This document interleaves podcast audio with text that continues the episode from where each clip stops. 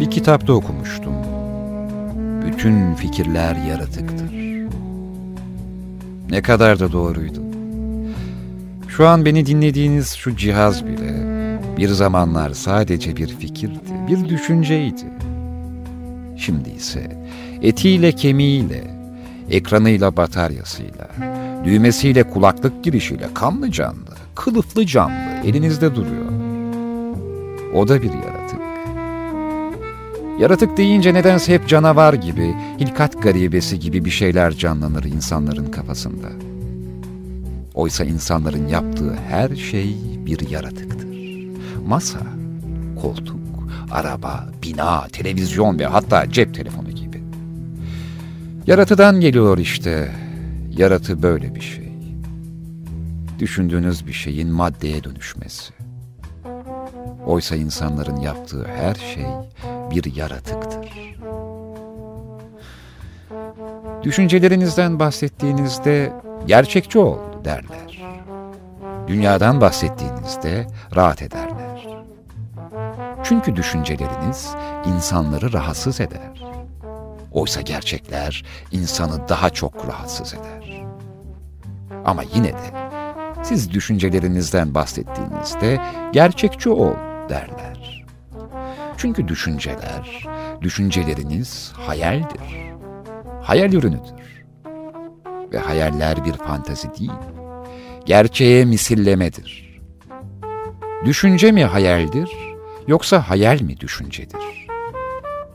Bir şey düşündüğünüzü hayal etmezsiniz mesela. Direkt düşünürsünüz. Hayali kurulmayan tek şey belki de bir şey düşündüğünüzdür. Ben küçükken resim yaptığımda ki bunlar genelde portre oluyordu, bana bu kim diye soruyorlardı. Hayali diyordum. Öyle biri yok. Yok öyle biri. Yani bir çocuk bir portre yaptığı zaman illa babasını, abisini, annesini falan çizmez. Ama çocuklara genelde tanıdığı birini hatta öğretmenini resmetmesi falan istenir. Zaten o büyükler ki çocuklara çok saçma sorular sorarlar.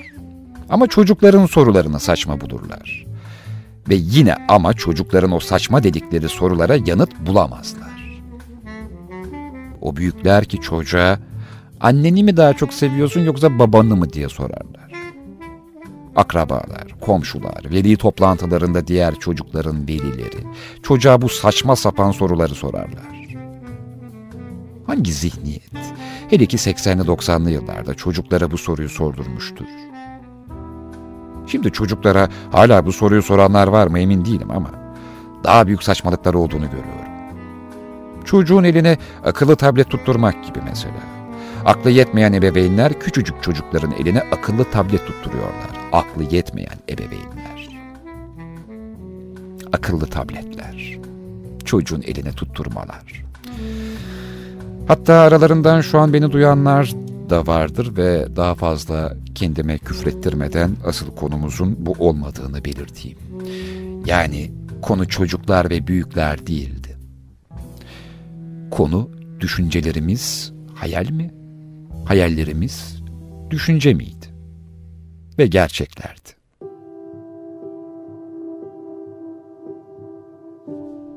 Gerçek neydi? Sevgi neydi gibi oldu. Sevgi neydi? Hani ama en azından yanıtı emek gibi klişe bir kelime değil. Sevgi emek olmadığı gibi gerçek de emek değil. Gerçek sevgi ise hiç emek değil. Ama hayal koşmaksa gerçek emeklemektir diyebilirim. Hayal ışık hızıysa gerçek kanı arabası diyebilirim. Ve sana her ikisinden de bahsedebilirim. Hayalden de, gerçekten de. Gerçekten de. Düşünceden de, maddeden de, fikirden de, eylemden de. Ama sana sadece birinden bahsedersem bu düşüncelerim olur. Hayallerim, akılsız fikirlerim. Sen de sakın bana gerçekçi şeylerden bahsetme. Çünkü ben seninle gerçeğe meydan okuyorum.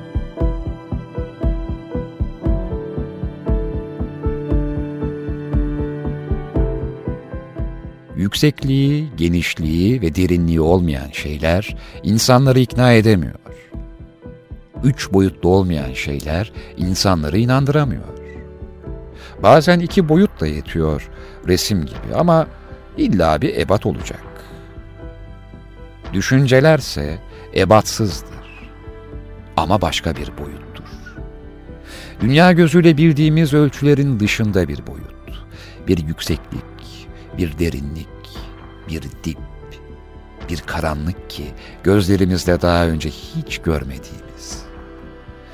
Hayatınızda şimdiye kadar gördüğünüz en karanlık karanlık hangisiydi? Neydi? Binanın kömürlüğü mü? Bodrum kat mı? Kapadokya'da bir mağara mı? Yoksa karanlık karanlık mıdır? Gece sokak lambasından bile ışık sızmasın diye perdelerini kapattığınız odanızdaki karanlık mı? Dünya gözüyle görmediğiniz bir karanlıktır içinizdeki karanlık. Öyle ki karanlık adını renk olan karadan alıyor. Ama dünyada hiçbir cisim, hiçbir ışıksızlık, hiçbir mağara, hiçbir kuyu bazı düşüncelerinizden daha karanlık olamaz.'' Aynı boyutsuzluğu, ölçüsüzlüğü gibi düşüncelerinizin. Düşüncelerinizde istediğiniz kadar tutarsız olabilirsiniz. İçinizde kalan hiçbir şeyin hesabı yoktur. İçinizde olan biten hiçbir şeyin verilecek bir hesabı yoktur. Kimseyi ilgilendirmez. İlgilenen de bir halt anlamaz zaten. Düşüncelerinizle ilgilenen birinin düşüncelerinize girmiş olması lazım. Düşüncelerinizi merak eden biri bunu öğrenmek isterse onu da düşünüyor olmanız lazım. Aynı anda iki yerde olmak gibi bir şey bu.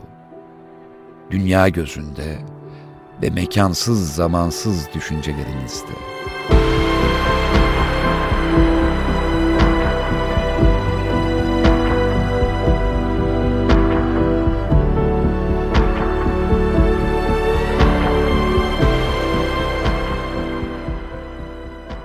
İşte bu yüzden bana gerçekçi olma. Bana gerçekçi şeylerden bahsetme. Çünkü ben seninle gerçeğe meydan okuyordum. Gerçek. Gerçekçi. Çi. Sanki bir şeyin satıcısı gibi. Çiçekçi der gibi gerçekçi. Ya da bir meslek gibi. İğneci der gibi gerçekçi. Bana gerçekçi olduğunda dünyadan aldığın bir şeyin üzerine anladıklarını koyup satıyormuşsun gibi geliyor. Ve eğer ben seni yanlış anlarsam zarar ediyorsun. Kedinin önüne attığın bir şeyi koklayıp patisiyle iki titrek dokunup beğenmeyip yememesi vardır hani. Gözünde canlandı mı? Heh, işte. Bana satmaya çalıştığın gerçeği ben de o kedi gibi almıyorum. Şaşırıyorsun. Nesini beğenmedi? Nankör diyorsun. Ama aç olduğu halde bazen önüne attığın bir şeyi yemeyen kedilere bunun nedenini hiç sormazsın. Sorsan da seni umursamaz. Ben seni umursarım. Kediyle aramızdaki tek fark bu.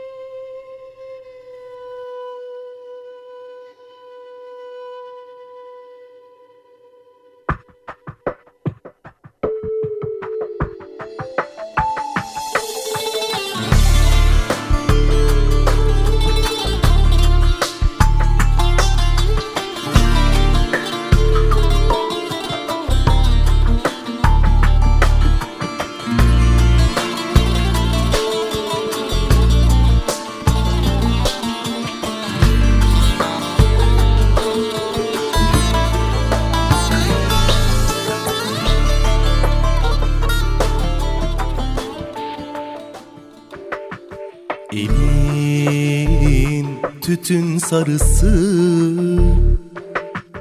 Dilin mana yarısı.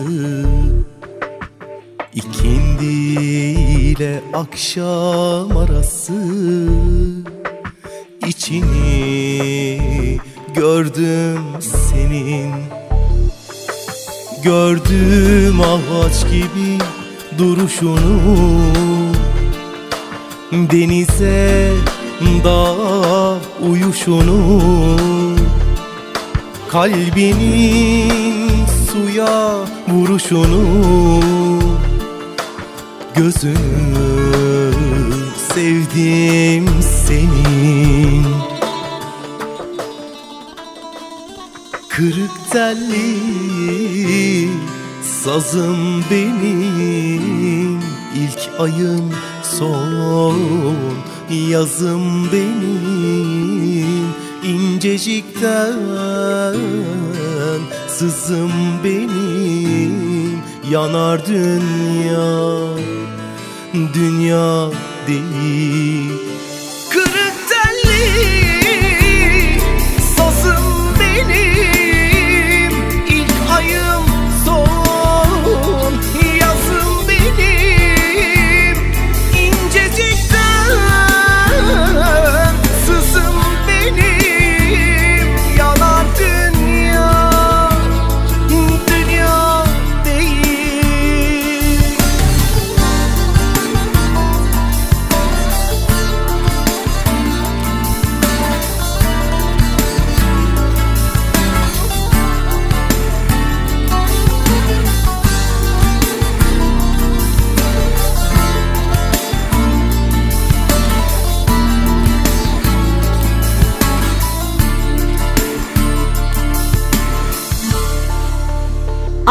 Annemin plakları. Elin tütün sarısı Dilin mana yarısı. İkindi ile akşam arası İçini gördüm senin. Gördüm ağaç gibi duruşunu Denize dağa uyuşunu Kalbinin suya vuruşunu Gözünü sevdim senin. Kırık telli sazım benim. İlk ayım son yazım benim incecikten sızım benim. Yanar dünya dünya değil. Kırık telli sazım benim. İlk ayım son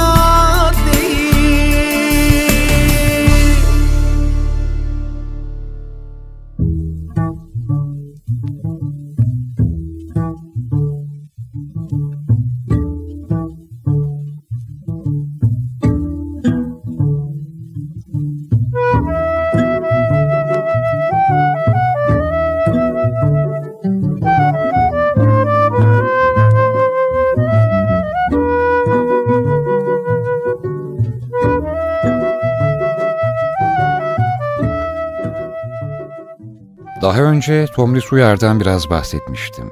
Bir Kadın Üç Şair bölümünde. Orada daha ziyade Tomris'in Edip Cansever, Cemal Süreya ve elbette Turgut Uyar'la olan bağlantısından ilişki demiyorum çünkü sanki ayıp olacak.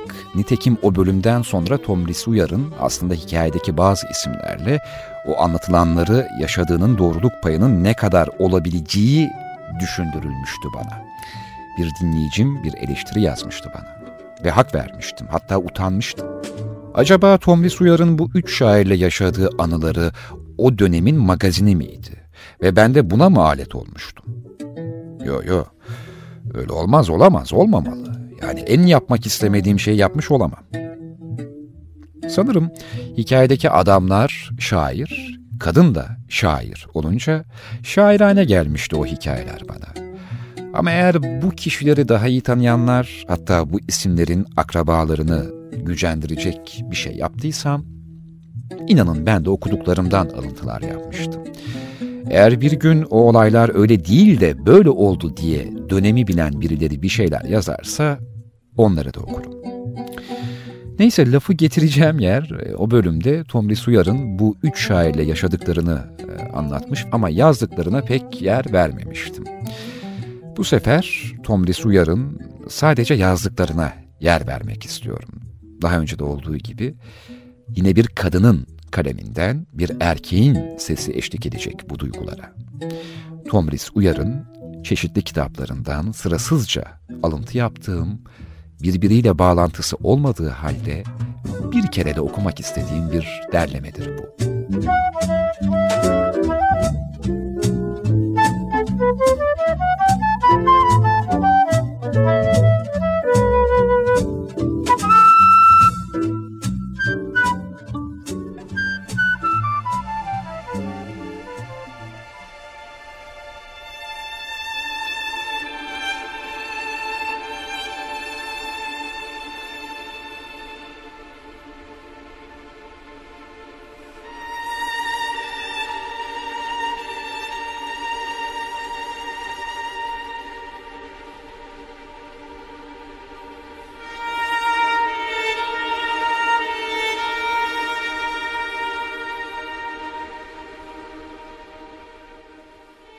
Günlerin tam içinde yaşayamayınca, olanları akıl erdiremeyince, bunlarla oyalanıyoruz işte. Kahve pişirmek, çay demlemek. Anılar da öylesine çoğalmış ki bastırı veriyorlar. Günü karartıyorlar erkenden. Diyorum ki kişinin doğum tarihi pek önemli değil aslında. Dünyaya gözlerini açmak daha önemli. Sizi bu çevreye hapseden, Dünyadan uzak tutan öğlerin başında şu doygunluğunuz geliyor. Kendi içine kapalı bütün ortaçağ toplumlarının en büyük özelliğidir bu. Tembelliği tok gözlülükle karıştırıyorsunuz. Ama suç sizde değil tabii. Birbirimizden ne beklediğimizi bilirdik. Buydu önemli olan, yeterdi. Dürtüklenmeyen, kendine dayalı bir şey. Saatlerce konuşmazdık da o da dolu kalırdı. Sevginin yalnızca bir duygu olmadığını, bilgi de gerektirdiğini kendimden biliyorum. Sevgi savurganlığım yüzünden habire su vererek çürüttüğüm kaktüsler hala aklımda. Bir dostum, iyi ki akvaryumda balık beslemiyorsun demişti. Herhalde havasız kalmalarını üzülür, sudan çıkarırdın onları. evet, sevginin yalnızca bir duygu olmadığını, bilgi de gerektirdiğini kendimden biliyorum. Yine de bilmek başkaydı. İliklerinde duymak başka.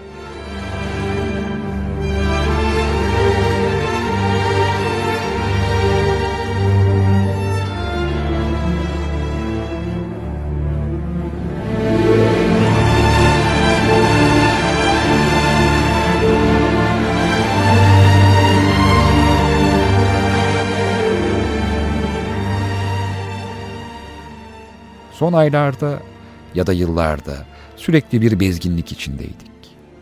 Hiçbir şey eskisi gibi olamayacakmış gibi, düzelmeyecekmiş gibi, önceleri katlandığımız, sonraları boyun eğdiğimiz şu bezginlik bile aynı kalamayacakmış gibi. Konuşmalarımız da umutsuzluk üstüneydi hep. Ara sıra bir çıkış yapıyorduk belki ama onun parlaklığı da kapkara gökte bir iz bırakmıyordu tabii. Sürüncemedeydik. Kar dörde doğru başlamıştı. Gök yeşile kesti. Sonra kurşuna. Sonra mora.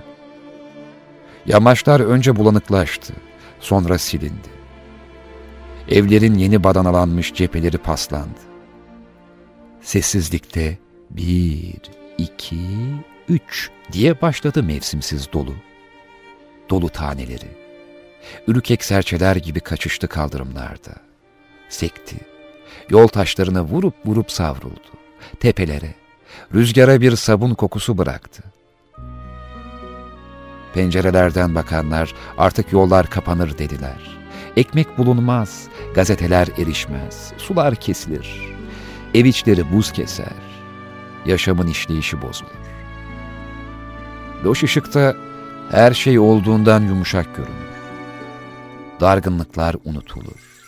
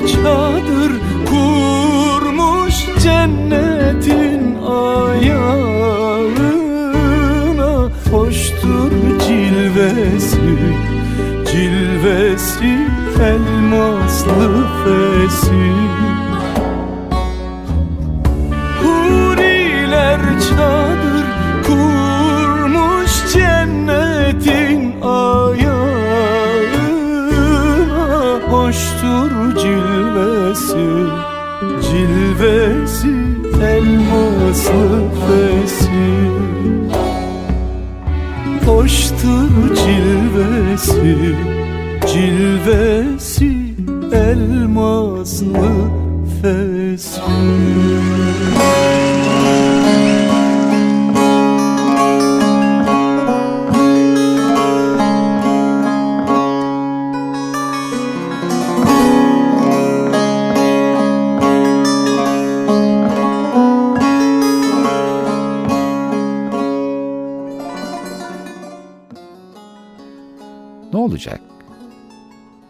Bizleri perişan eden, elimizi kolumuzu bağlayan, büyük kavgaları biriktirmemiz gerek öfkeyi ve gücü, günlük yaşama, içinde ucu ucuna harcamak zorunda kalışımız. Sürekli aldatılma, yanıltılma, neyi, nasıl ve ne uğrunda harcadığını bilmemenin belirsizliği, siniri de, parayı da. Tenekeye hanımeli ektim, toprağa az geldi. Bakalım. Çiçekleri tanımıyorum pek. Adlarını bile doğru dürüst bilmiyorum. Ama açsınlar istiyorum. Gözümün önünde serpilsinler. Balkonu sarsınlar. O zaman tanıyabilirim ancak. Tanışırız.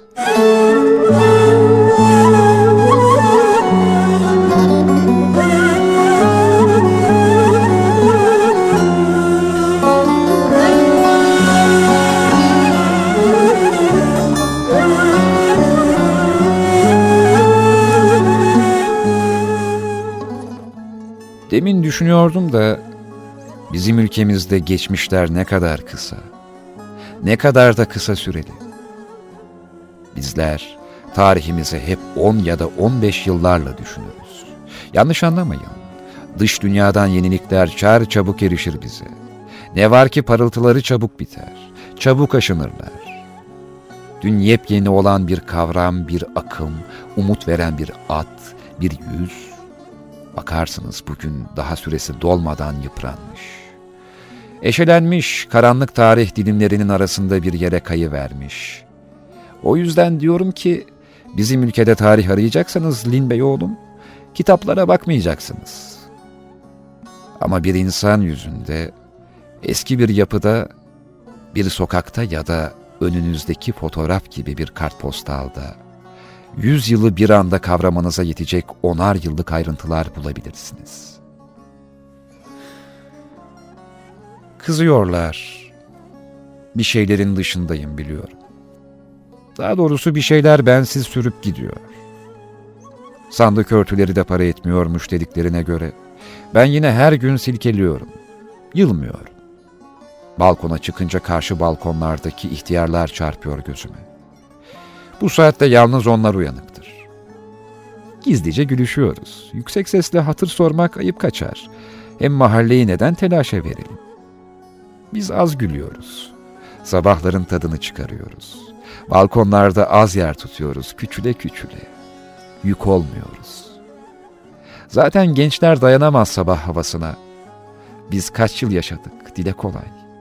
Ölüm artık alt edemez bizi kaç yıl yaşadıktan sonra hala yaşamak öyle olağan ki. Çünkü yaşamana sıkı sıkıya bağlı bir sözlükten seçersin sen kullandığın sözcükleri. 500 sözcük topu topu. Olsun. Varsın yaşaman kadar sınırlı olsun sözcüklerin. Sen bu yüzden tutarlısın zaten. Değil mi? Bağışlamayı, Eve kapanmayı babamdan öğrendim ben. Günlere laf yetiştirmeyi anamdan.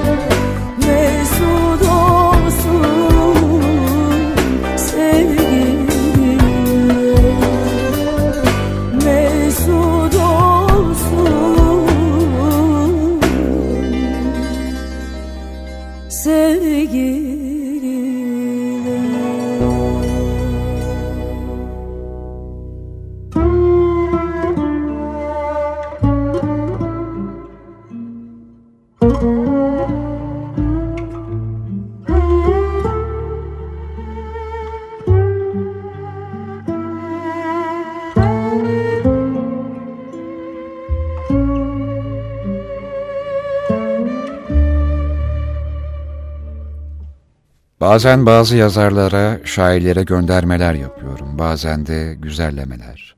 Son zamanlarda Turgut Uyar'a kuşlar kısa, hayat uçuyor dediğim için aşık atmak istediğim sanılmasın. Ya da göğe bakmanın durağı mı ola Turgut Baba dediğim için bir şeyi sorguladığım sanılmasın. Ya da sanılsın ne fark eder? Ne bileyim yani adı üstünde. Yine bir sanma, sanmak. Zannetmek olur bu. Bunun önüne geçemem. Zaten siz de geçemezsiniz. Hakkınızdaki zannetmelerin önüne geçemezsiniz. Ben yine de diyeceğimi diyeyim de benim karnımda kelebekler uçmuyor. Bakmayın narin göründüğüme. Hayat kısa demedim. Kuşlar da uçarsa uçsun. Bana mı uçuyor sanki? Kelebekleri dömrü kısaysa kuşlarınki de o kadar uzun sayılmaz. Benim karnımda kelebek kuş yok kargalar var. İçimi diden kargalar. Zeki kargalar. Uzun ömürlü kargalar. Siyah ve asil kargalar. Vahşi tabiata ve metropole uyum sağlayabilen kargalar. Güçlü kargalar, konuşan kargalar, asi kargalar var benim karnımda. Göğe bakmanın durağı mı ola Turgut Baba? Ben olmuşum gökyüzü. Aydınlığım yüzülmüş, bulutum düğüm, kuşlarımın kanadı değil, kalbi kırık. Hayat kısa olsa bu kadar takmazdık bir şeyleri. Gel gör ki hayat uzun aslında. Bundandır tahammülünün zorluğu. Kısa olan hayatımıza eşlik eden kuşların seyri. Kuşların uçuşuna bakışımız çok kısa sürer hep. Çünkü uçup giderler. Sen uçuşa bak iyi de. Baka kalırsın öyle. Kuş uçar gider. Gözlerin boş gökyüzüne baka kalır. Ve bütün bunlar çok kısa sürer. Kafanı yeryüzüne indirdiğinde her şey çok uzundur. Eve dönüş yolu uzundur.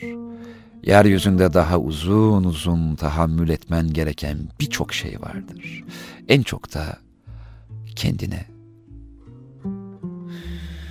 Evet, işte böyle sevgili anlayıcı Turgut Uyar'dan esinlenip sonradan popüler edilen sözlerinden ilham alıp düşündüğüm bazı şeyleri anlattım sana. Şimdi ise hürmetimizden üstadın bir şiirini okumaya çalışayım ben. Her şeyden biraz kalır diyelim.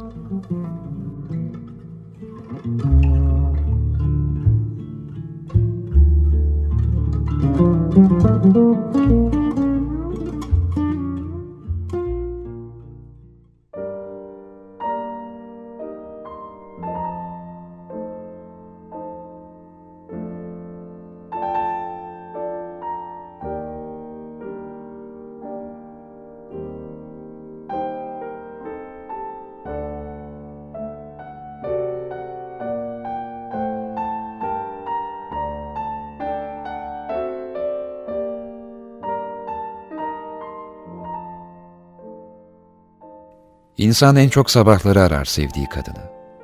Diyor birisi, katılıyorum o sabahlara. Öğleler kaba yaşanır, kalındır. Akşamüstleri ince, hüzünlü. Çiçekler alınıp verilebilir.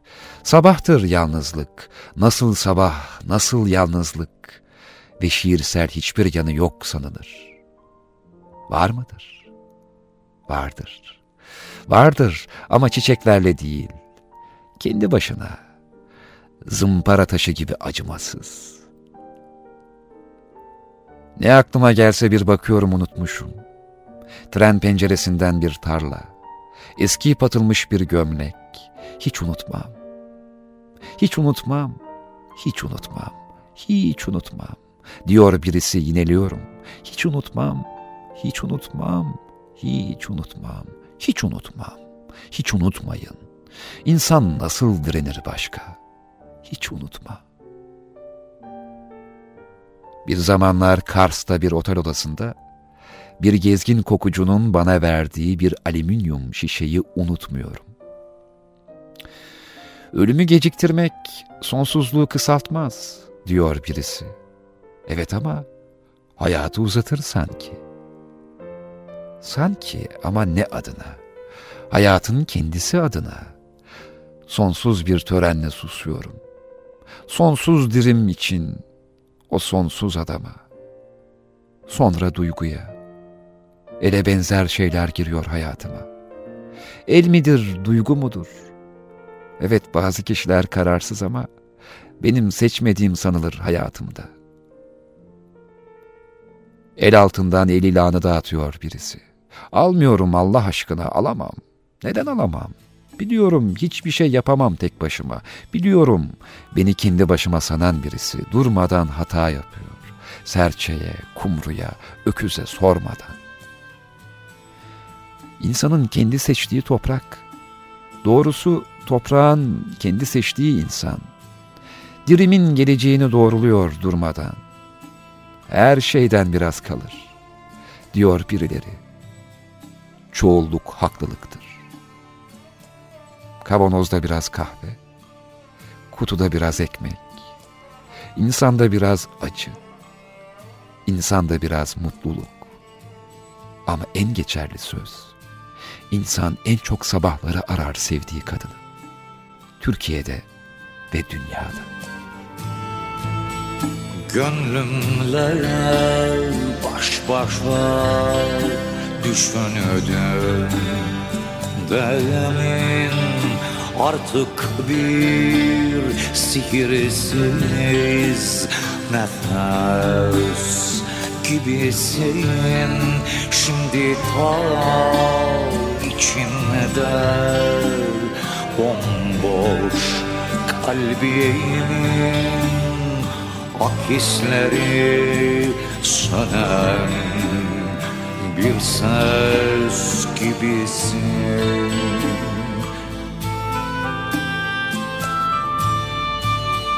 Maziye karışıp sevda yeminim bir anda unuttum seni eminim. Maziye karışıp sevda bir anda unuttum seni. Eminim kalbimde kalbine yok bile kinim Bence artık sen de herkes gibisin Bence artık sen de herkes gibisin Annemin plakları.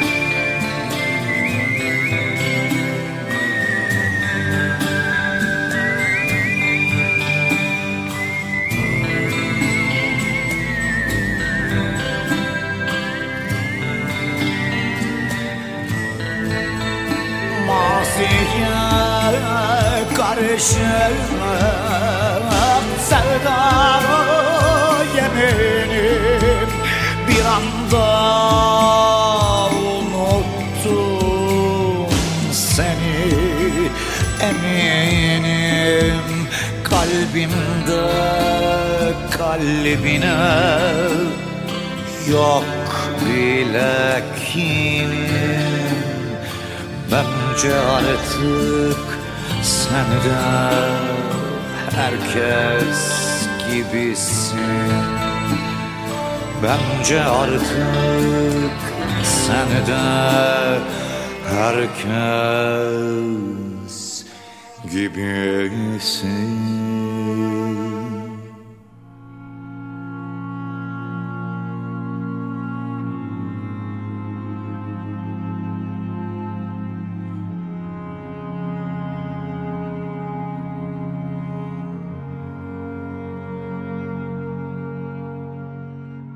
Cengiz Hakkızar için Toz Kadınlar isimli kitabından Reyhan Hanım isimli bölüm.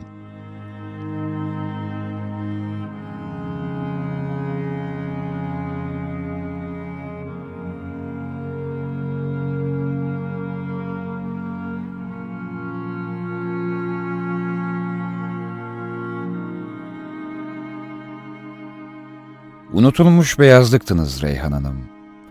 Kalbinize sızdım. Bir kuşun kanatlarıyla sızdım kalbinize. Bir kurşun ağırlığı oturdu içime. Baharlar renklerini değiştirdi. İçimde ağırlığını arttırdı varlığınız. Neyi anımsamam gerekiyor? Neydi unutmam gereken? Bunu hiç bilemedim. Hasar tespit tutanakları da yazmadım ömrüme. Tanrı ve devlet imza atmazdı bu tutanaklara. Zarardır onlara yaşadıklarım. Her şeyin içinde başka bir anlam aramanın sonrasında, içimde bir yerlere yerleşmem gerekirken sizi yurt edinmiş olmam, kırılganlığınızla başa çıkamasam da, gidip başka bir hayatı yaşamak yerine sizde kalbimi sonlandırmam bir yanlışlık olmasa gerek. Sonrasız kadınların sıcaklığından yoruldum.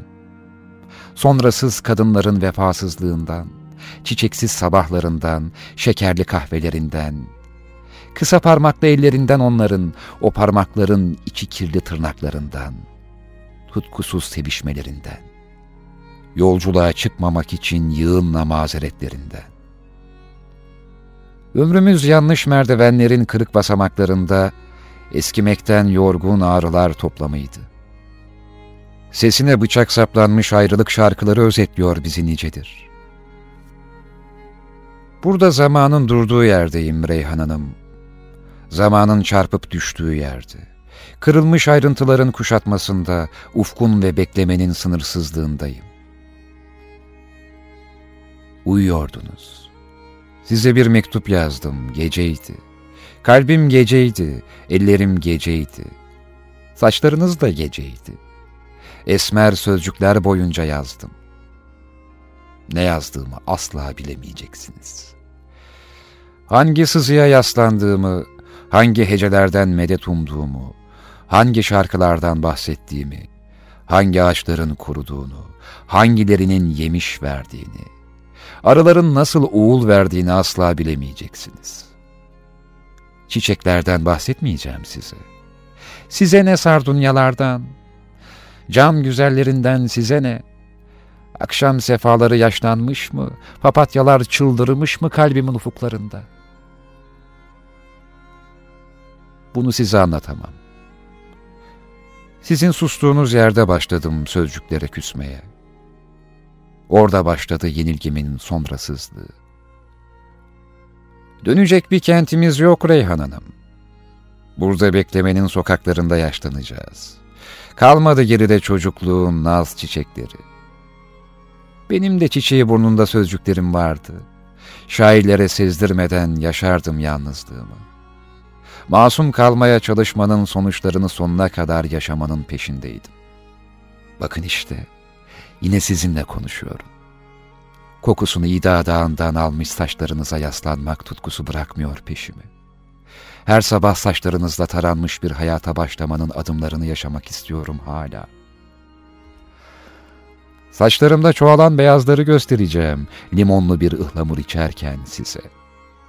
Fırtınaya tutkun ömrümün sustuğu deryayı, kavuşmalarımızdaki yangın yerini ya da içimizde çırpınan denizin çırpınışlarını biriktireceğim.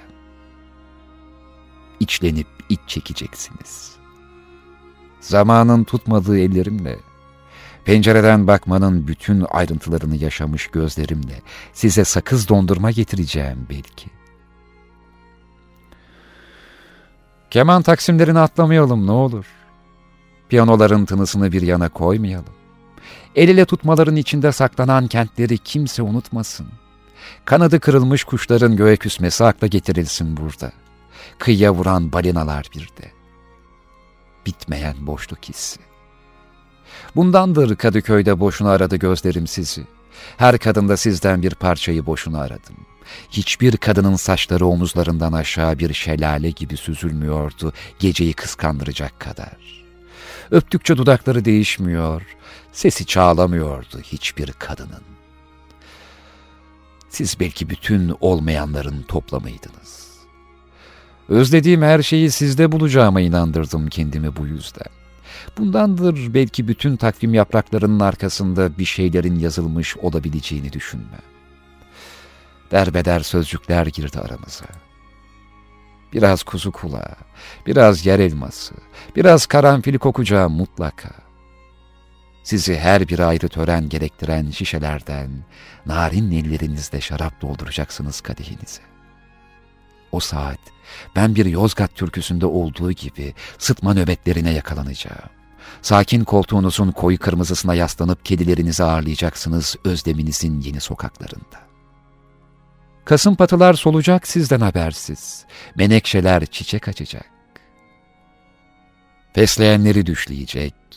Bu ışığında akşamın inciten yalnızlığına yaslanıp gelinciklerle incineceksiniz. Dut ağacına dokunduğunuzda ne faturalar, ne irsaliyeler, ne tahsilat makbuzları gelecek aklınıza. Oysa ki ben günah sayılacak kadar esmerim. Kışa yazgılı yazların son günleri gibi avlularım. Artık kendimi kurgulamaktan yorgunum. Katlandım. Katlandıkça gövdemden vazgeçtim, kadınlar girdi hayatıma. Göğsünde uyutmayan aşklardan bize kalan yağmalanmaktır. Bir bunu anladım. Bir de o kentten bu kente savrulurken unutmanın yollarında tükendiğimi. Siz belki de olmayandınız hayatımın o yakasında. Huzuru bulduğum yerde gurbet sızlıyor. Gurbet ki en çok alkoldür. En çok kalabalık olamamak. Kahvenin tadında yabanlık. Yalnızlıkta bıkkınlıktır. Küf kokar sinemalar. Kitapçılar boş raflarıyla karşılar insanı. Gurbet ki en çok uykusuz gecelerin birikmiş cinnetidir. Dönmek için şarkı biriktirmek gurbete dairdir. Geçmişi özlemiyormuş gibi yapmanın anahtarı gurbette saklıdır ki çıldırasıya geriye koşmasın insan.'' Kaç zamandır güneşin sesine çarpıyorum kalbimdeki sandalla. Kağıt kokulu sokaklarda avutmaya çalışıyorum ellerimde boşluğu. Yanımdan endişeyi eksik etmiyorum. Bir de Fergun Özelli'nin hasret şiirini. O gün evde yoktum. Düşlerimle gezmiştim. Kapıya bir kirpik bırakıp gidivermiş gözlerin. Kokunuzun yeryüzünün belliğinden çıkması olası değil. Reyhan Hanım, artık bir tığla deştiğiniz uykularıma da uğramayın. Kimse bilmez kimsenin kime, kimden küstüğünü. Mən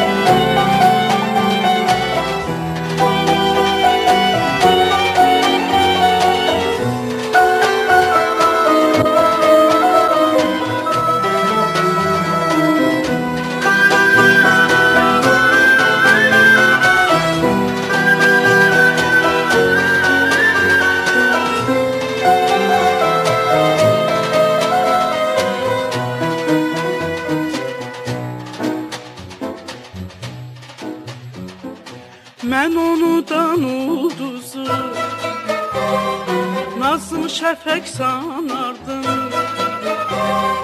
Kimə inanmasam da Bir ona inanırdım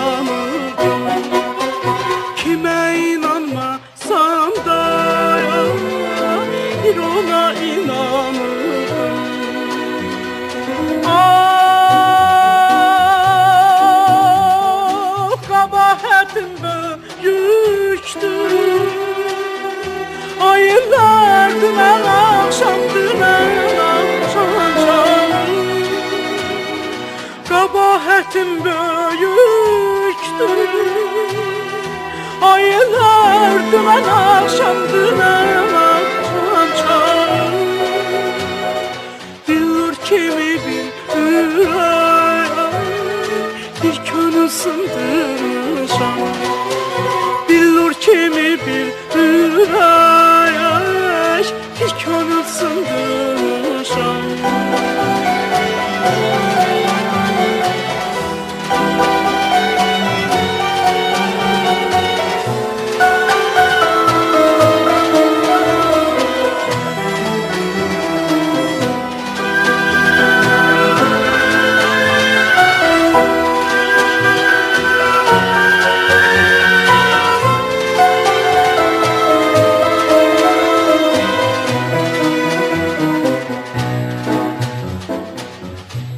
Annemin plakları. O bir karanguş kimi? Kalbimde yuva kurdu. Acı dilim kurusun Dilim onu uçurdu Acı dilim kurusun Dilim onu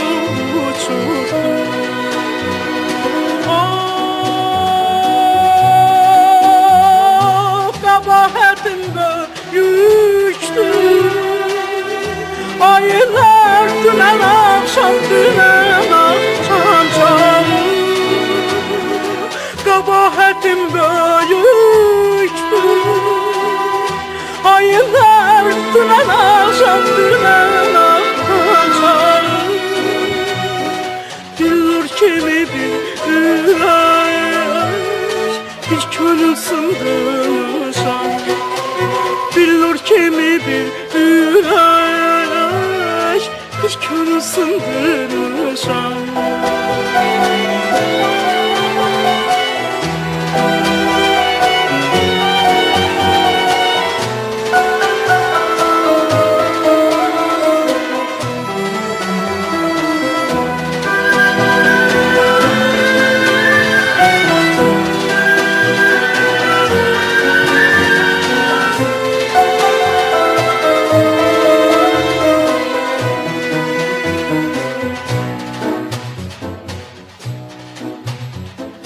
Saçlarımın gül ətri Titrəyən ovucumda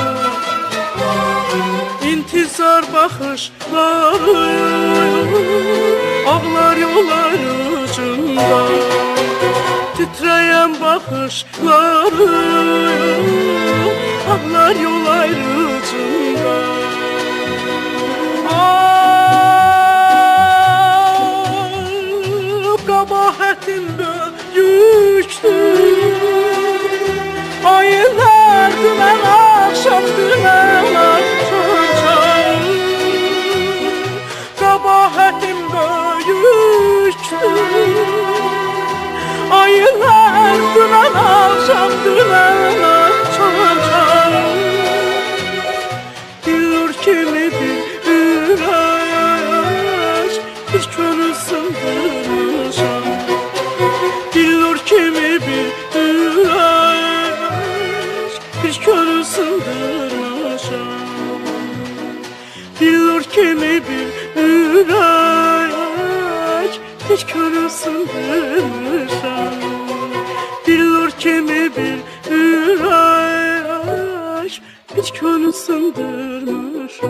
Aziz Nesin'in 1984 yılında yayınladığı 70 Yaşım Merhaba isimli hikaye kitabının ilk hikayesini çok sevdim.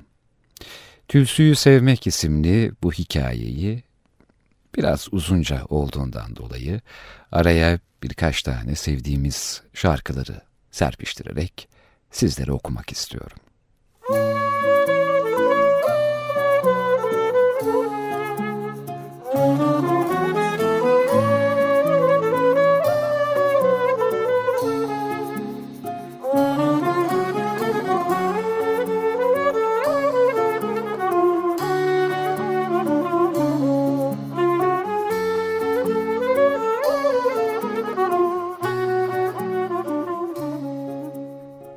Sevgili V.D.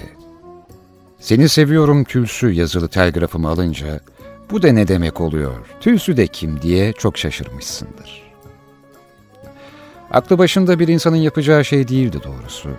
Ama o telgrafı çekerken tam olarak aklımın başımda olduğunu söyleyemem. O gün bir uyur gezer gibiydim. İstencim dışında o telgrafı çektim sana. Yabancısı olduğum dünyanın bu sayılı kalabalık kentinde bir haftadan beri ilk o gece bir başıma kalmıştım. Yabancı bir kentte insanın yalnızlığı daha da katmerleniyor. Yalnızlıktan içinde bulunduğum hava sanki yoğunlaşıp ağdalandı ve ben bu ağda içinde zorlukla kımıldıyordum. Bu ruh hali içinde bilincimi içkide yitirip kendimi unutmaktan başka umarım yoktu.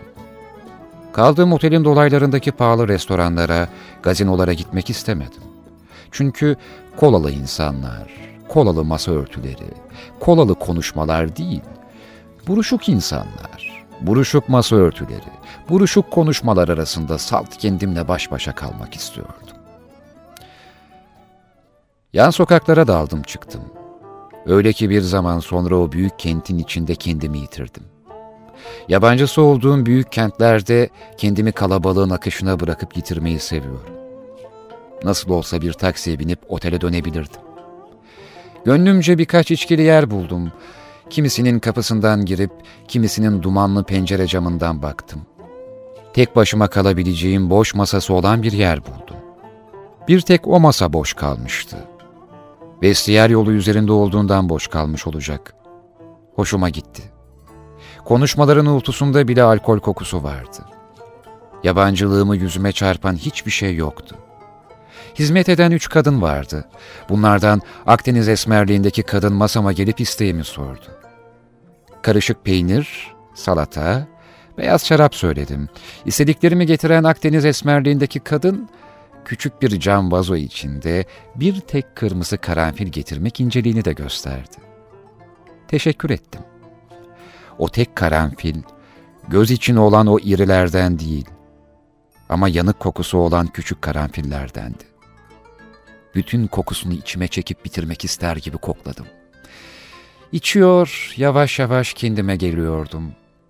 Yüzüm kapıya dönüktü. Kapının açıldığını görmemiştim ama kapının girişinde duran o adamı görmüştüm. Benim yaşımda biriydi. Öyle dikilmiş, oturacağı boş masa aranıyordu bakışlarıyla. Gözüne beni kestirmiş olacak. Yanıma geldi. Müsaade ederseniz ben de oturabilir miyim? dedi. İsteksizcesine, e, elbet buyurun dedim. Yalnızlığımı bölüşmek istemiyordum. Hele böyle biriyle. Canım sıkılmıştı. Teşekkür edip oturdu karşıma. O Akdeniz esmeri kadından tıpkı benim gibi karışık peynir, salata, beyaz şarap istedi. Benim yaptığım gibi karanfili derin derin kokladıktan sonra ben bu küçük kokulu karanfilleri o gösterişli irilerinden daha çok severim, dedi. Her kendini beğenmiş gibi gösterişli biçimleri vardır ama kokuları yok. Oysa bunlar her alçak gönüllü gibi kendi çığırtkanlığını yapmaz. Nasıl da kokar yanık yanık. Doldurduğu şarap bardağını kaldırıp, ''Şerefe!'' dedi. Bardağımı onunkiyle tokuşturup ben de şerefe dedim. Artık söyleşi açılmış oldu. Bu kentin yabancısı olduğunu, bir haftadan beri burada bulunduğunu söyledi. Ben de öyle dedim. Bu kez incelik olsun diye ben sözü açmak gereğini duyarak ne iş yaptığını sordum. Tülsüyü seviyorum, dedi. Sorumu yanlış anlamış olmalıydı. İşinizi sormuştum, dedim. Ben de söyledim, dedi. Benim işim tülsüyü sevmek. Şaştığımı ayrımsayınca açıklamak gereğini duydu. Dünyada sevmekten önemli bir iş olur mu? Bugüne dek hep tülsüyü sevdim. Ölene dek de hep seveceğim. En büyük mutluluk insanın sevdiği işi yapmasıdır. Oysa insanların çoğunluğu neredeyse hep sevmediği işi yapıyor. Ne iş yaptığını sorarken ne işle geçindiğini öğrenmek istemiştim. İşini sevmek ne demektir diye sorup yine kendisi yanıtladı. Her günün 24 saati uykunda bile sevdiğin şeyi düşünmek. Şaraplarımızı tüketmiştik. Birer şişe daha getirttik. O yaşta bir adamın sevgilisi kim bilir nasıl bir şeydir. Yaşınızı sorabilir miyim? dedim. Benim yaşımda birinin sevmeyi, yaşamanın tek işi saymasını siz de herkes gibi yadırgıyorsunuz. Yetmiş yaşımdayım, dedi. Aynı yaştayız demek. Elbet. Tülsüyü de merak ediyorsundur değil mi? Herkes merak ediyor çünkü. Yetmiş yaşındaki adamın sevgilisini, yaşamınızı adadığınız bu mutlu kadını merak ediyorum doğrusu. Bardaklarımızı yine tokuşturup şerefe içtik. Tülsüyü ilk görüşüm gerçekle düş arası bir olay. Çünkü tülsüyü ilk görüşümü babamın söylediklerinden anımsayabiliyorum. O zaman 4-5 yaşımda filan olmalıyım. Bir akşamüstüydü. Babamla bir arkadaşının dükkanı önünde oturuyorduk. Bozuk kaldırımlı bir yokuştaydı dükkan. Önümüzden bir kız geçti ya da geçmiş. Uzun saçlı, 14-15 yaşında bir kız ya da bir kızmış. Ben birden işte bu kızla evleneceğim dedim. Ya da demişim. Babam bu olayı o denli çok yineledi ki, onun anlatmalarından olay gözümde sonradan gerçekleşti. Kız da somut bir varlık oldu. İşte, Tülsü o zaman gördüğüm kızdır. Mektup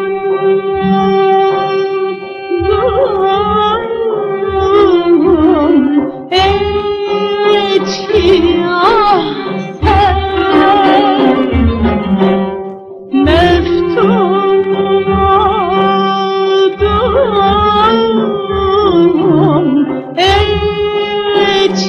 啊。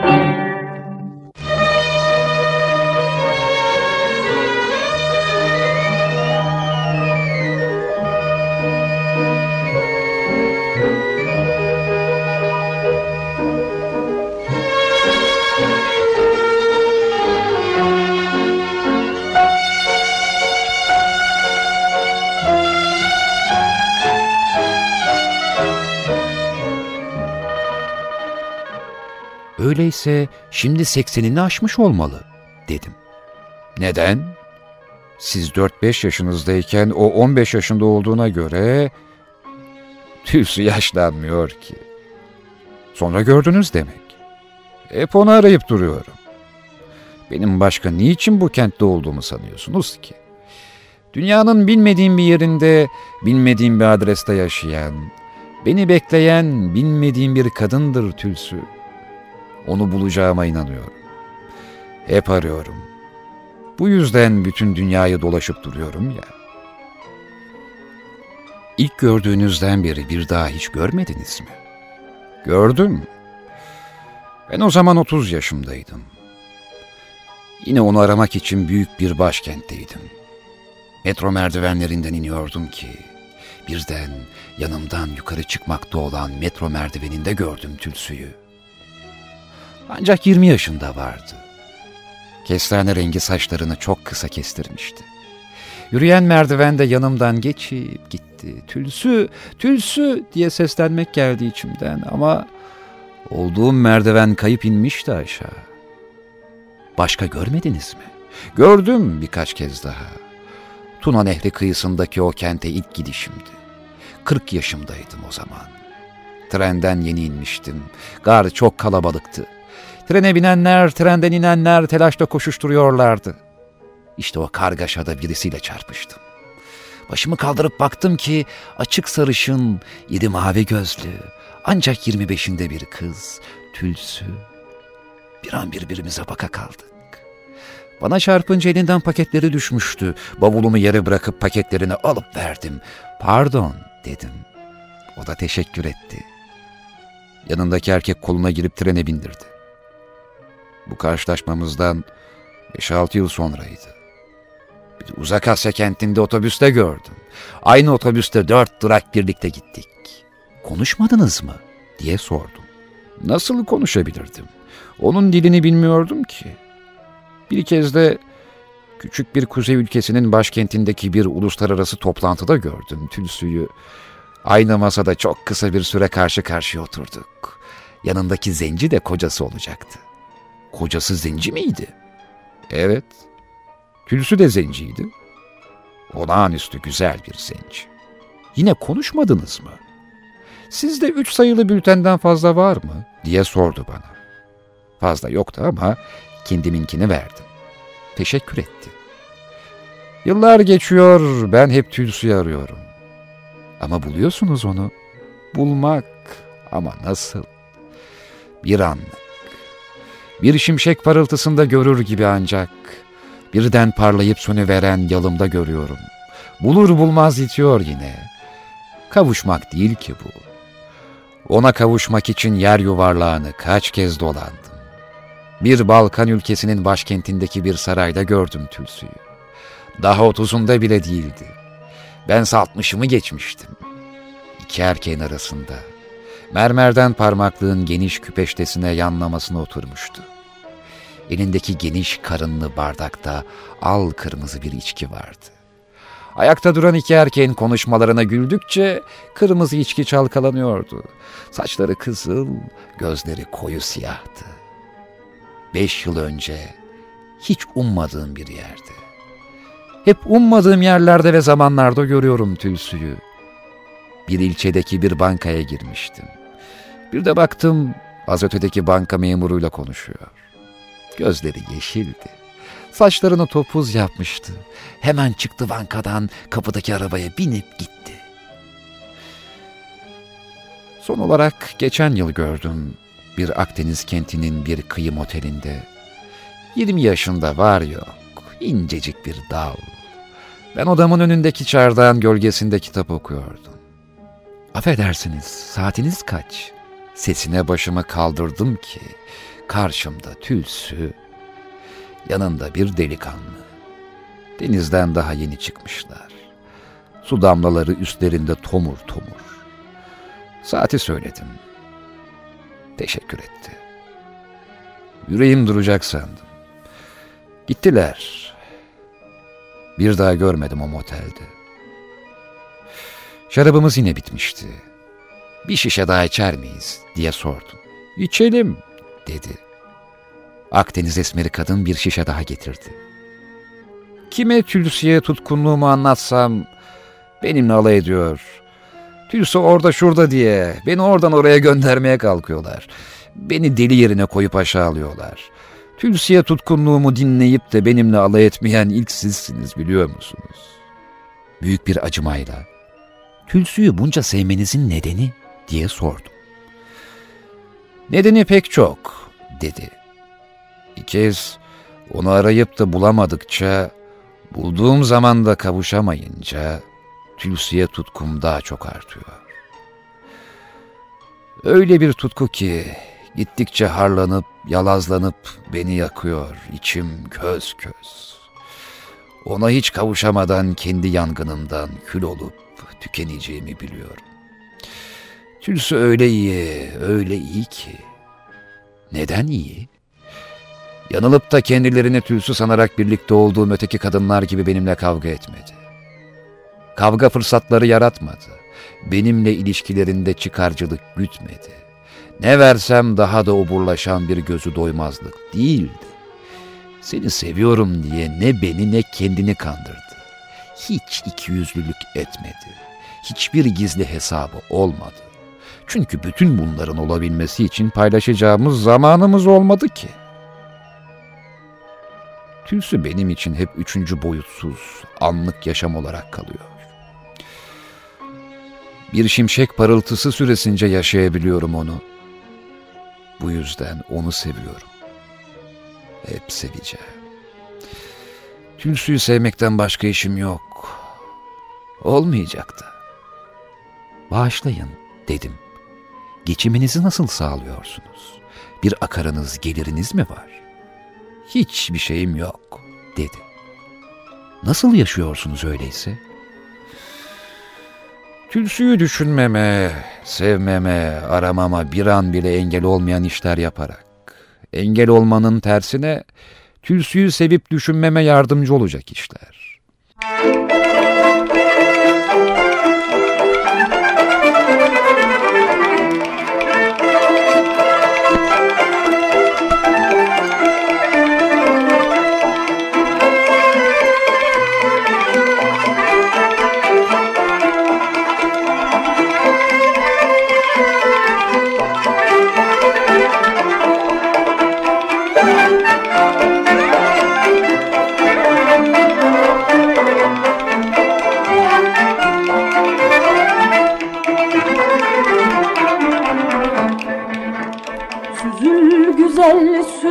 de gel Deli gönlüm bak seni ister. Süzül güzel süzül de gel Deli gönlüm bak seni ister. Seninle bütün yollar cennete gider. Seninle bütün yollar cennete gider. Aşkımsın gel canımsın gel Bir tanem sevdiğim güzelim gel Annemin plakları. Alın güzel, salın güzel, seni gönlüm ah ne çok özler. Alın güzel, salın güzel, seni gönlüm ah ne çok özler. Nazın hasretin güzel, vuslatın güzel.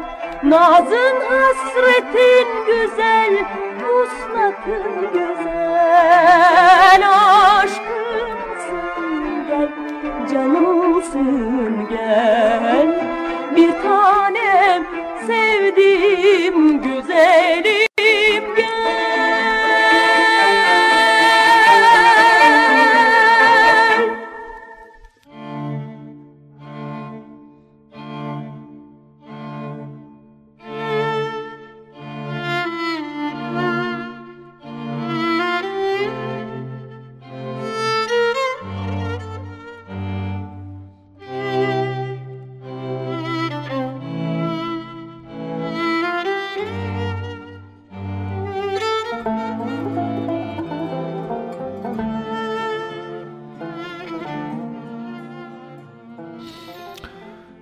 Tülsü'yü sevmem önemli ama yeterli değil. Tülsü'yü sevdiğimi bütün dünyaya da duyurmalıyım. Herkes bilmelidir ki ben Tülsü'yü seviyorum. Bunu anlatamazsam yaşamamın anlamı kalmaz. Her insan bu dünyada var olduğunu kendine göre bir yol bulup başkalarına kanıtlamak zorundadır. Yoksa anlamı kalmayan yaşam bir saçmalık olur. Anlayamamıştım.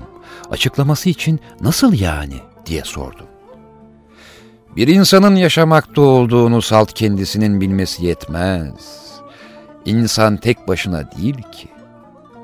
Bir insanın bu dünyada var olduğunu, yaşadığını başka insanların da bilmesi gerekir ve bunu nice çok insan bilirse o insan o denli daha çok vardır. Herkesin var olma nedeni başka başka. Benimki tülsüyü sevmek. Ben tülsüyü severek, sevdiğimi de herkese duyurarak var olabiliyorum bu dünyada. Nasıl yapıyorsunuz bunu? Herkese anlatarak işte. Örneğin bu gece size anlattım.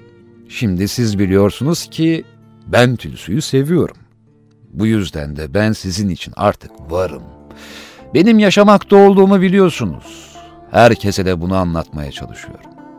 Eskiden dağlara, boş kırlara çıkıp, ormanlara gidip sesim çıkabildiğince bağırıyordum. Tülsü, seni seviyorum. Tülsü, seni seviyorum.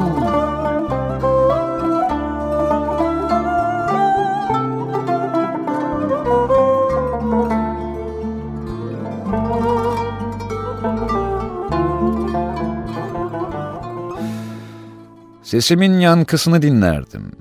Hep aynı biçimde bağırmak güzel olmadığından hem sözcüklerin yerlerini değiştirerek hem de inceltip kalınlaştırarak sesimi değiştire değiştire bağırmaya başladım.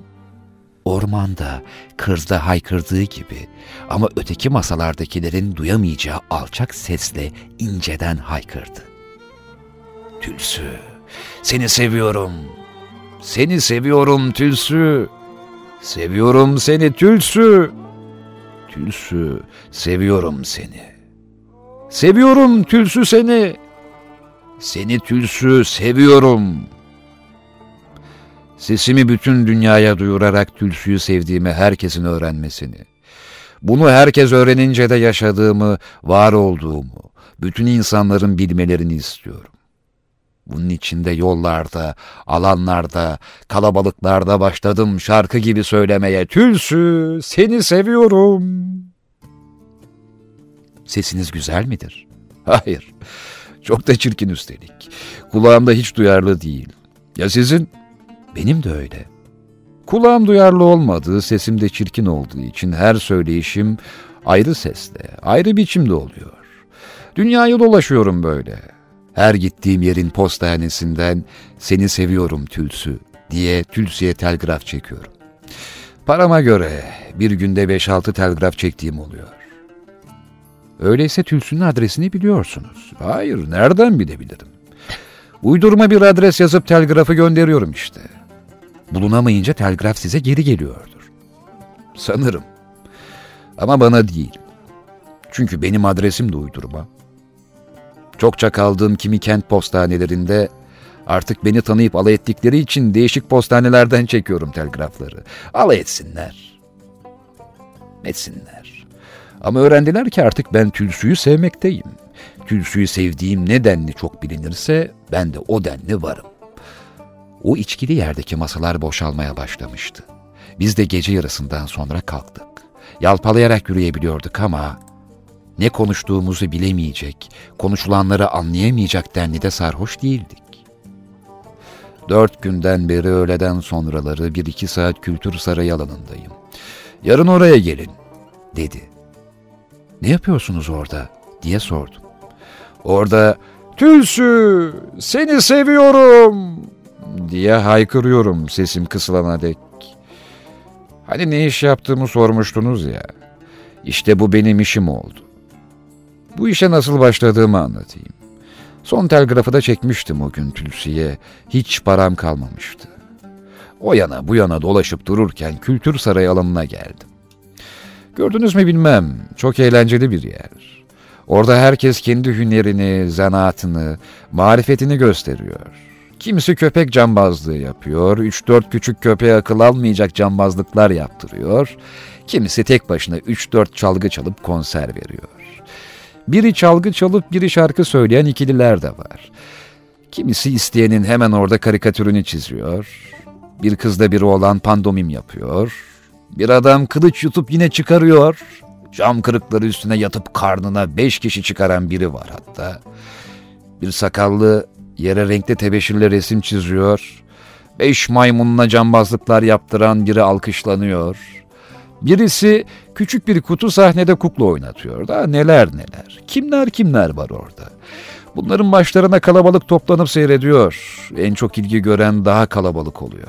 Numara ve gösteri bitince o kalabalıktan isteyenler para atıyorlar göstericinin kutusuna ya da önüne bozuk paralar birikiyor. Olağanüstü bir yer orası hele benim için. Tülsüyü sevdiğimi ilan edeceğim en güzel yer. Ben de bir yere hem de kıyıda bir yere durup başladım haykırmaya. Tülsüyü nasıl ve ne çok sevdiğimi haykıra haykıra anlatıyordum. Hiç ummamıştım benim de başıma toplanacaklarını ama çok kişi toplandı.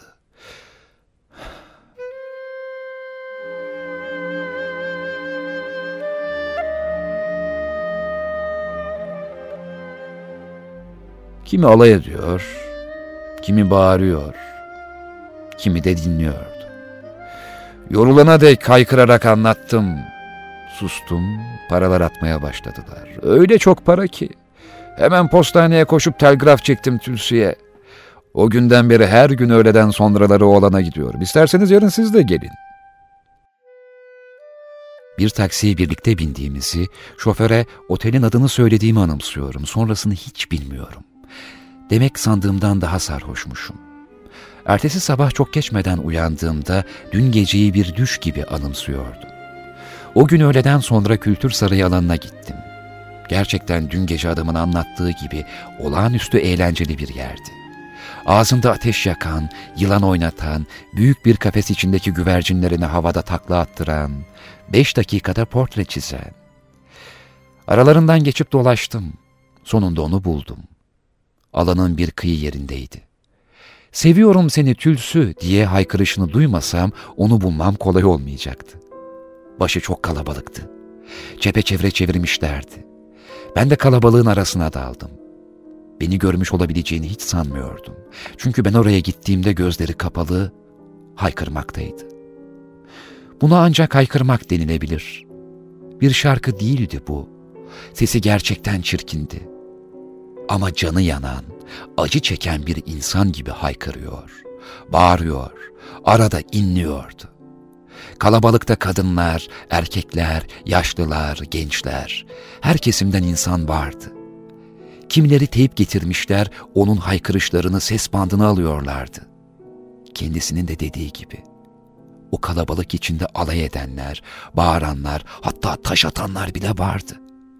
Ama öbürleri taş atanları önlüyorlardı. Ben de yanımda bir teyip getirip haykırmalarını ses bandına almadığıma yandım. Ama ertesi gün teyple gelecektim. Birkaç kişi onun haykırmalarını yazıyordu. Sonradan akıl edip ben de yazmaya başladım. Parça pürçük yazabildiklerim şunlar.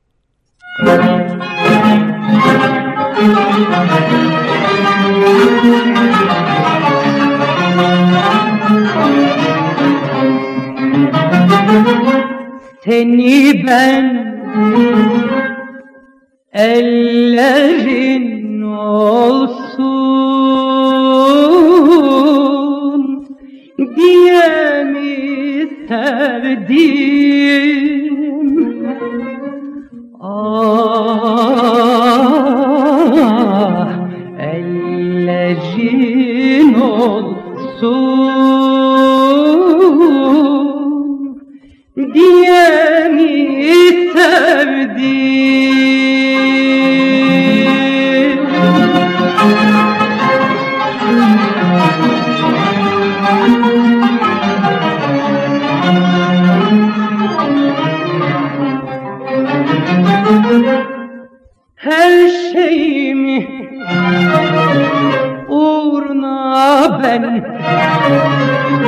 boş yere mi verdim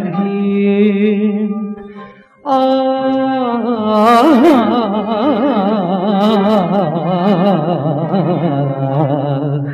boş yere mi verdim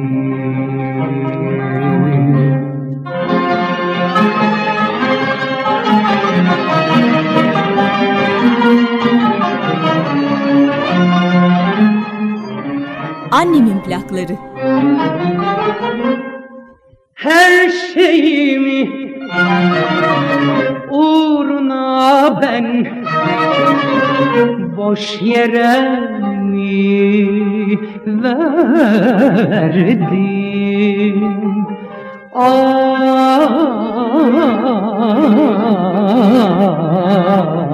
Ah, boş yere mi verdim?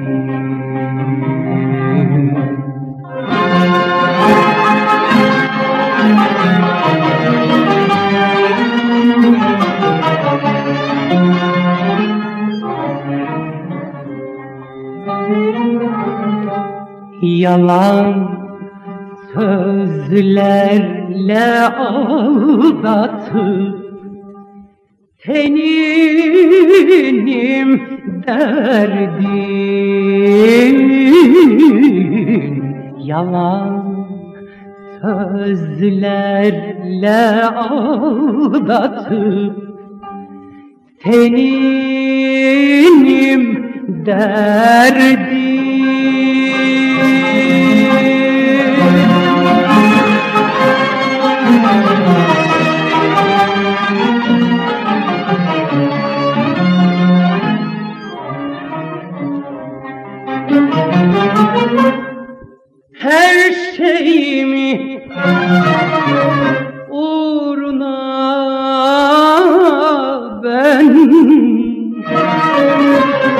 boş yere mi verdim?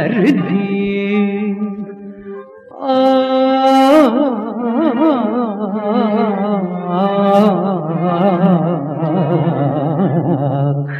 boş yere mi verdim?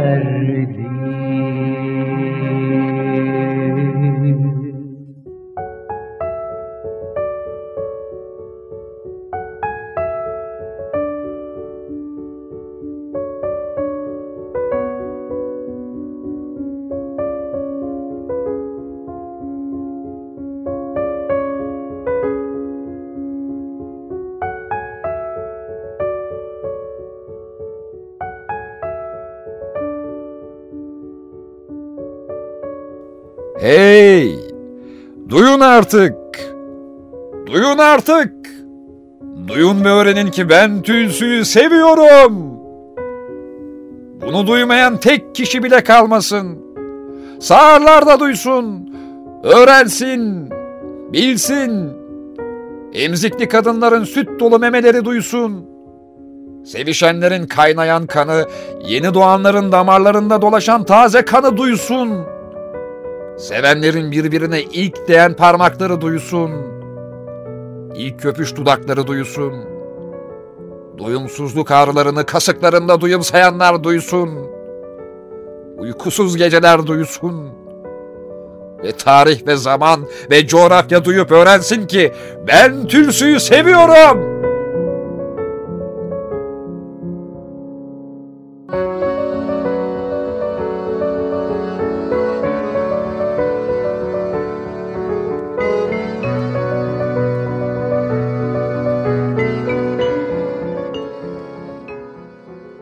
Haykırışımda sanki dahaca sözcükleri oluşmamış mağara insanının can acısı vardı.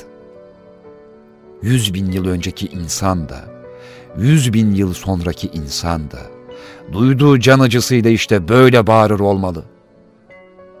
O kalabalıktan pek çoğu adamın dilini bilmiyor ama yine de dikkatle onu dinliyordu.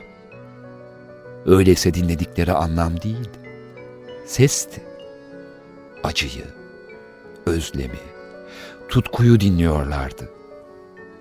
Arada kulak tırmalayan, arada yürek burkan bir ses, kimileyin gülercesine, kimileyin ağlamaktan kısılmış boğuk bir sesle, kısık sesi de çıkmayınca fısıldayarak, fısıldayamayınca dudaklarını kıpırdatarak anlatıyordu. Tülsü, seni seviyorum. Bunca insanın bu ilkel haykırmalara neden ilgi duyduğunu düşündüm.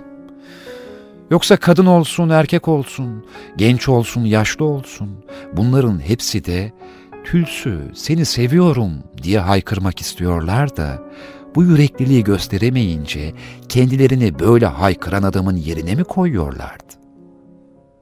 Belki de bu adam ağlayarak, inleyerek, haykırarak hepimizin yerine Tülsü'yü sevdiğini ilan ediyordu.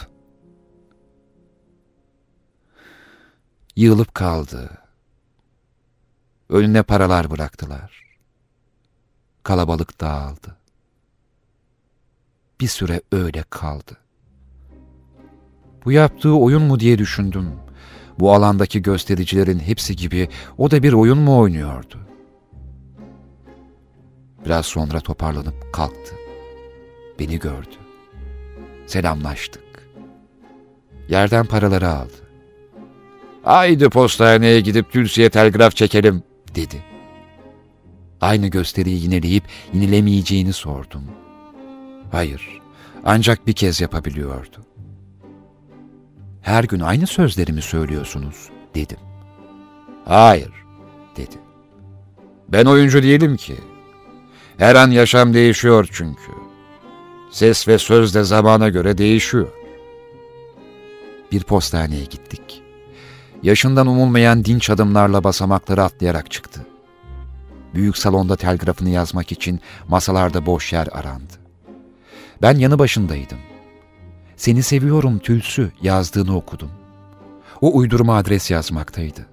Telgraf gişesindeki bir memurun yanındaki memura onu gösterip alaylı alaylı bir şeyler söylediğini gördüm. Demek onu burada tanıyorlardı. Ama telgrafını almazlık etmediler.'' Postaneden çıktık. Şimdi kentin başka postanelerinden de Tülsi'ye telgraf çekip bu kentten ayrılacağım dedi. Nereye gideceksiniz dedim. Bilemiyorum dedi. Tülsü'yü bulabileceğimi umduğum herhangi bir yere. El sıkıştık. Ayrıldık. Bir süre arkasından baktım. Epey gittikten sonra Arkasından baktığımı anlamış gibi o da dönüp bana baktı. El salladı. Ben de el salladım. Sonra o postaneye girdim. Gişeden bir telgraf kağıdı alıp seni seviyorum Tülsü diye yazdım. Kime gönderebilirdim ki bu telgrafı? Sevgili V'de, birden sen geldin aklıma, senin adresini yazdım. Telgrafı verdim gişedeki memura. Seni seviyorum Tülsü. Bir şey anlamamışsındır telgrafımda. Ve kim bilir nasıl şaşırmışsındır. Bayramoğlu 19 Haziran 1984 Aziz Nesin anısına